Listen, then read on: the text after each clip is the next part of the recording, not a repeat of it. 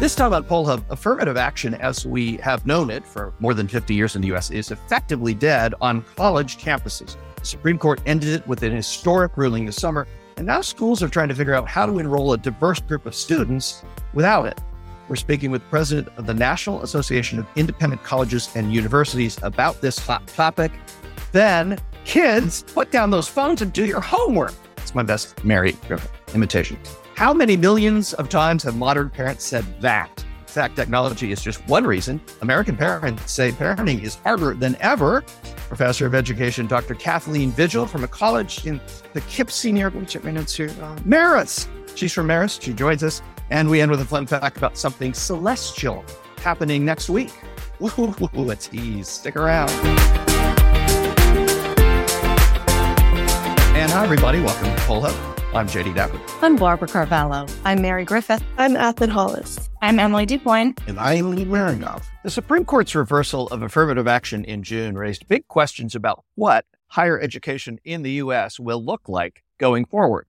Will American colleges and universities, for instance, be able to maintain diversity? And will America's future workforce be less diverse as a result of this decision? Now, before we take that look ahead, let's take a step back and get a clear picture of what affirmative action is, what it was intended to do, and what it has accomplished. Well, yeah, let's start with the definition. According to the U.S. Department of Labor, affirmative action is the recruitment and advancement of qualified minorities, women, persons with disabilities, and covered veterans. Since the early 70s, affirmative action has been used by many colleges and universities as a way to achieve a more diverse student body. But there has been pushback since almost the beginning from those who believe that achieving diversity has led to quotas which then prevent other deserving students from gaining admission. As early as 1978, the Supreme Court ruled that public institutions could not set specific racial quotas, and this summer's ruling essentially prohibits these institutions from considering race even as a factor in their acceptances.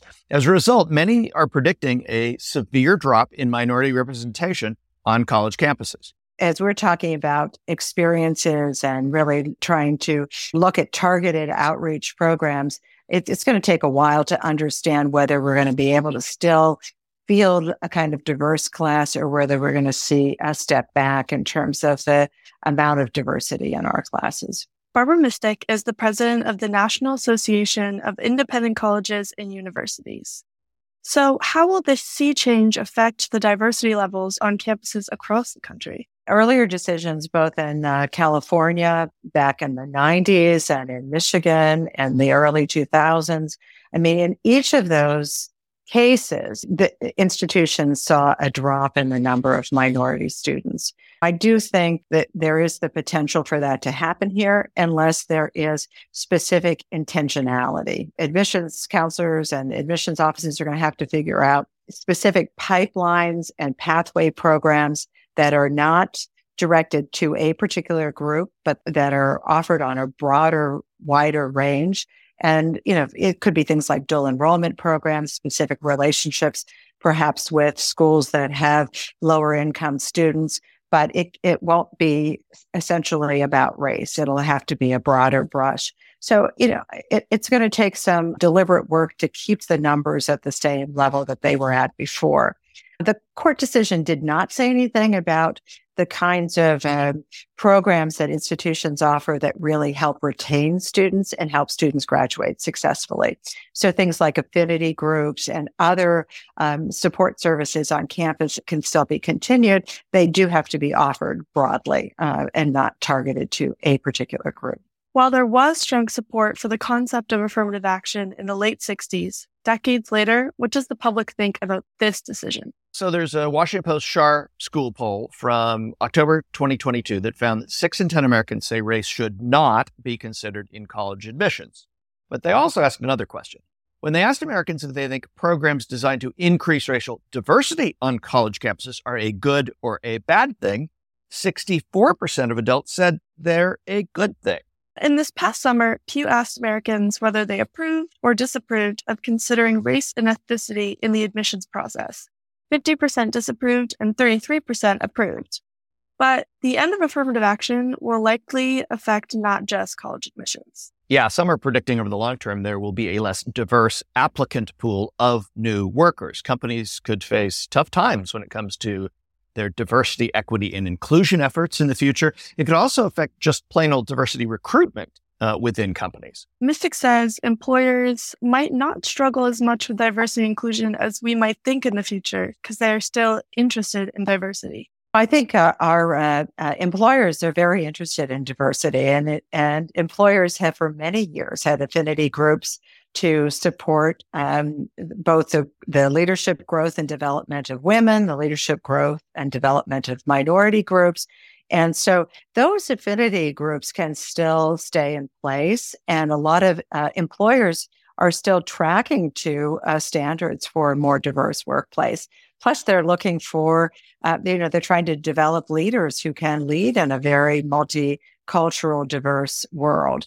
Employers are still going to look to that. I think what employers are nervous about right now is if this decision impacts the number of minority students that attend colleges, that their primary recruitment is at colleges for their workplace. And so there could be this trickle down impact for employers and make it harder for employers to find the kind of diversity that they're looking for. Or they might have to look further afield from the United States. They might have to develop more extensive recruitment programs in other countries around the world in order to recruit the kind of diversity that they want in their workplaces. In the most recent Supreme Court case, major companies like Apple, General Electric, Google, Salesforce, and Starbucks argued quote, racial and ethnic diversity enhance business performance, unquote, in their filing supporting Harvard and the University of North Carolina. And while there's no list of colleges and universities that use race as a factor in admissions, many schools do report information about themselves in a standard format. It's called the Common Data Set or CDS, and they make it available online. Among the items on the CDS is a list of 19 academic and non academic factors that go into a school's admissions decisions. Schools can rate each factor as very important, important, considered, or not considered. And of the selective schools with publicly available CDS data, all 24 schools that admit fewer than 10% of applicants say they consider race and ethnicity when deciding whom to admit, although only one rated it as an important factor. And among the 48 schools that admit between 10% and 30% of applicants, all but seven consider race and ethnicity in admissions, with five rating it as an important factor. Which begs the question so, what happens now when they can't do that? Well, in the short run, I think it means that institutions are really going to have an evaluation of their admissions policies. That's really important because I think first and foremost, we all want to follow the letter of the law. We want to understand the decision that the Supreme Court uh, came down with. We want to make sure that, however, we're implementing it in our admissions practices, that it follows that legal framework. So, just recently, the Department of Education and the Department of Justice issued guidance on how to follow that, uh, the, the framework of the decision. And I think institutions will work very hard to make sure that their practices do that. So, you know, what that says is that you cannot specifically look at race alone as an admissions criteria that and what the decision suggested, the justices suggested, is that you really look to the experiences of the individual. Many institutions will have to change their admissions applications. They'll have to revise the, the questions that they ask prospective applicants. They might change their essay question. And um, I think it will shift an emphasis uh, what the court said is that you can really talk about your lived experience. So it's going to shift the emphasis to those experiences. So it's going to be interesting to follow colleges and companies after this decision to see how they adjust to what is essentially a new way to admit students.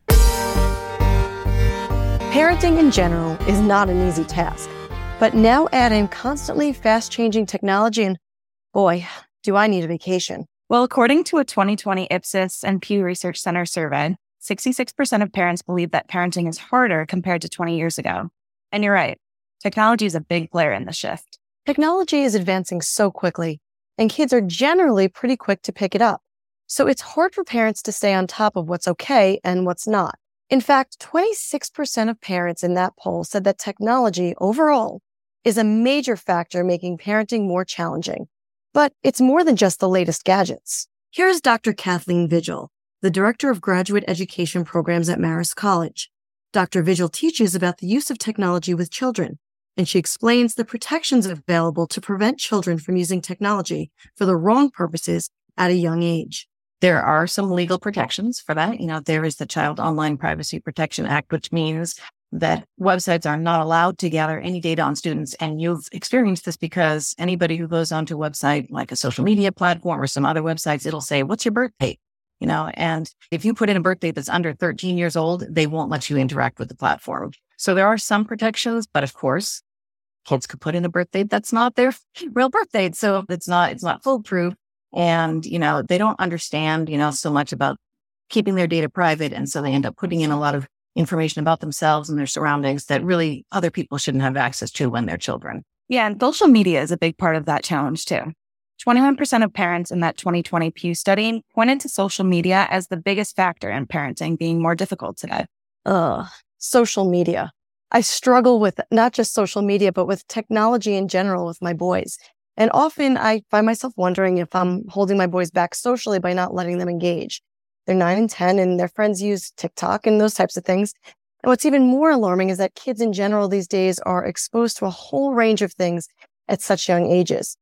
Pew found 14% of parents feel that technology gives their children access to content and experiences they may not be ready for, like mature images, videos, bullying, interactions with strangers, and all the other stuff we see in social media as adults. Then there's the screen, you know, the smartphones and iPads. The CDC advises that children should engage in a minimum of 60 minutes of physical activity daily. The time children spend on activities like watching TV, playing video games, and browsing the internet could instead be utilized for physical activity. Mary, how do you deal with the phones and games and TVs with your kids? Well, it's really hard.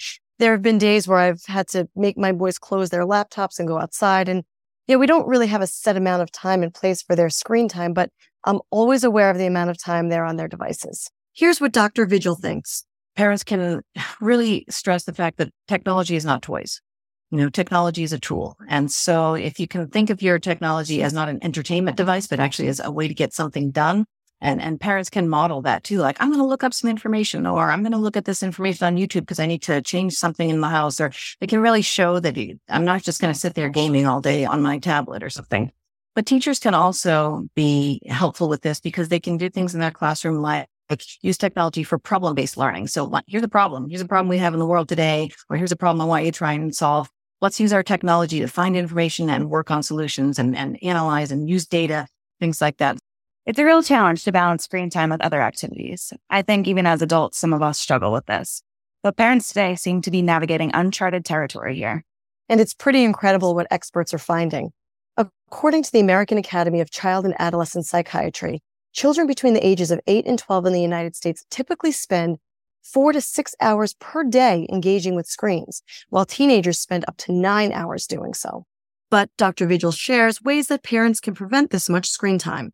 There are parental controls, you know, on devices where you can you can set them to be um, only used for certain hours of the day, let's say, so that you know, like they can only be used during school for emergency purposes, maybe, you know, an hour after school. And then at, at eight o'clock at night, like the technology's done, you know, like we're not going to be using that all night, maybe staying up until 11 o'clock at night trying to, you know, watch movies or play video games or something like that. There's also screen time maximum settings, right? Where they just like, you can, you can have your technology, but yeah, once it gets to a certain screen time maximum, then you're done, you know? So you can also block certain websites that you don't want them going to if you think that they're not super helpful. But I think most of that is on the parents to really just set those kinds of boundaries and be an example and, you know, hopefully get their kids enrolled in things that are not just technology based. Absolutely. However, the potential impact of AI and emerging technologies could positively impact parenting. According to a 2021 survey conducted by OnePoll and sponsored by Duolingo ABC, an app company, 74% say technology makes parenting less stressful and 79% of parents use technology to teach their kids something new, like even a second language or learning new music. That's really intriguing. And there's real evidence of technology's potential. From the same survey, 81% of parents believe technology is the future of education for their children. I just want to say that there's a couple of cases in which, you know, technology is absolutely life changing in a positive way. That would be For example, if you're talking about an assistive technology where, you know, you have a student who can't communicate, but all of a sudden they're able to use a technology based communication board and they can then all of a sudden communicate with the world that opens up their entire life for them. And there's also, you know, some kind of technology like now that we have Zoom, you know, that, that brings education to people all over the world. For example, now girls in Afghanistan who have no access to technology are going on Zoom classes because they can't go to school. So these are different cases where I think, you know, you could talk about all the benefits of the technology. It's impressive how technology is making a difference in the education and development of children. But what is really interesting is to see this divide in parental opinions where some agree and some just completely oppose to the use of technology with their kids. Yeah, it's clear that technology has brought both challenges and opportunities to parenting. And navigating this digital landscape is no easy task. Especially as a parent, we're learning with technology as it's progressing and having to learn along with our children could be the real struggle. So are we shaping technology or is technology shaping us?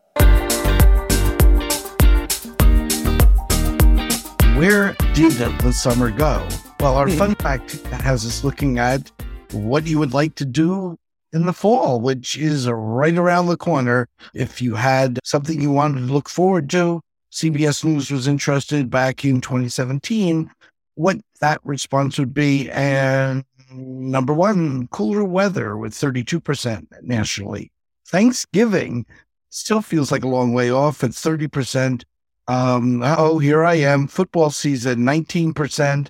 Halloween, not current for me, 11%. Apple picking at 3% and only a 4% volunteer some other answers. So this caught a lot of the, the choices here actually captured a lot of it. For me, no doubt about it. Uh, normally, it would be the transition from the World Series to football, but given the way the Yankees are closing, but still with a long way to go to make it in the playoffs, so I'm going to go with football. It's going to be a great year for the football Giants.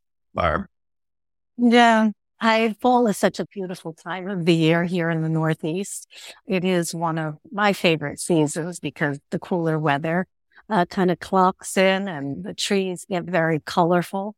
So it's a beautiful time to be outdoors in, in the Northeast. The only problem is winter's around the corner. So, oh. uh, so anticipating, you know, anticipating the cold and the ice is, has never been a fancy of mine. But if I had to choose from one of those from that list, I would say I would probably agree with Lee and say football because I usually do make sure that I am back to watch the football giants, whether they're playing at one or four or the the uh, Sunday night game of the week.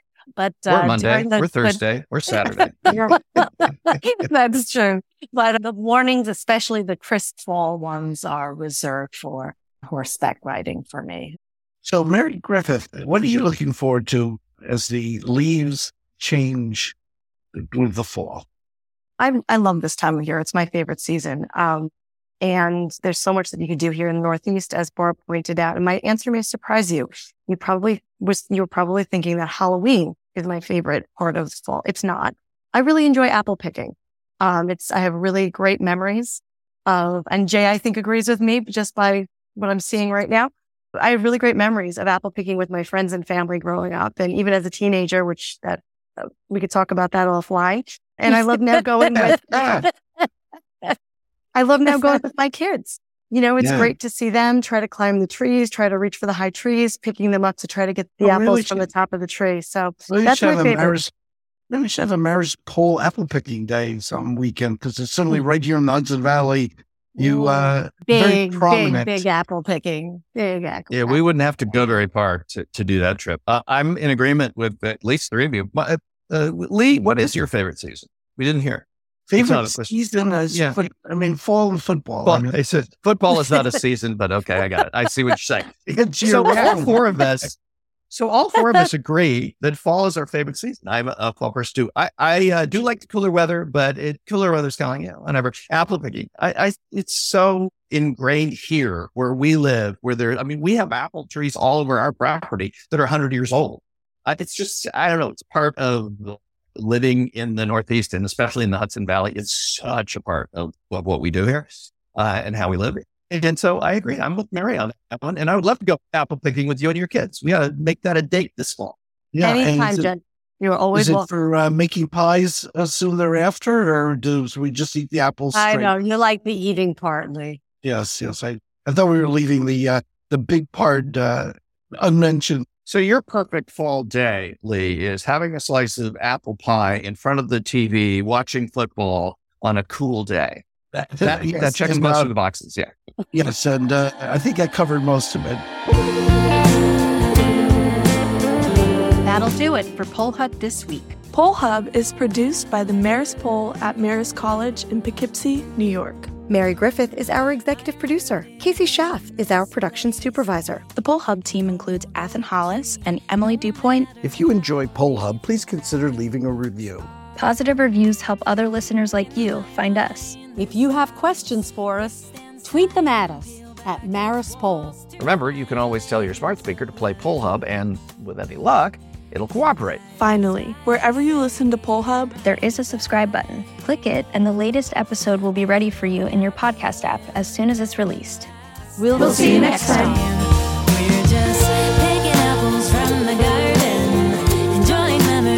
We're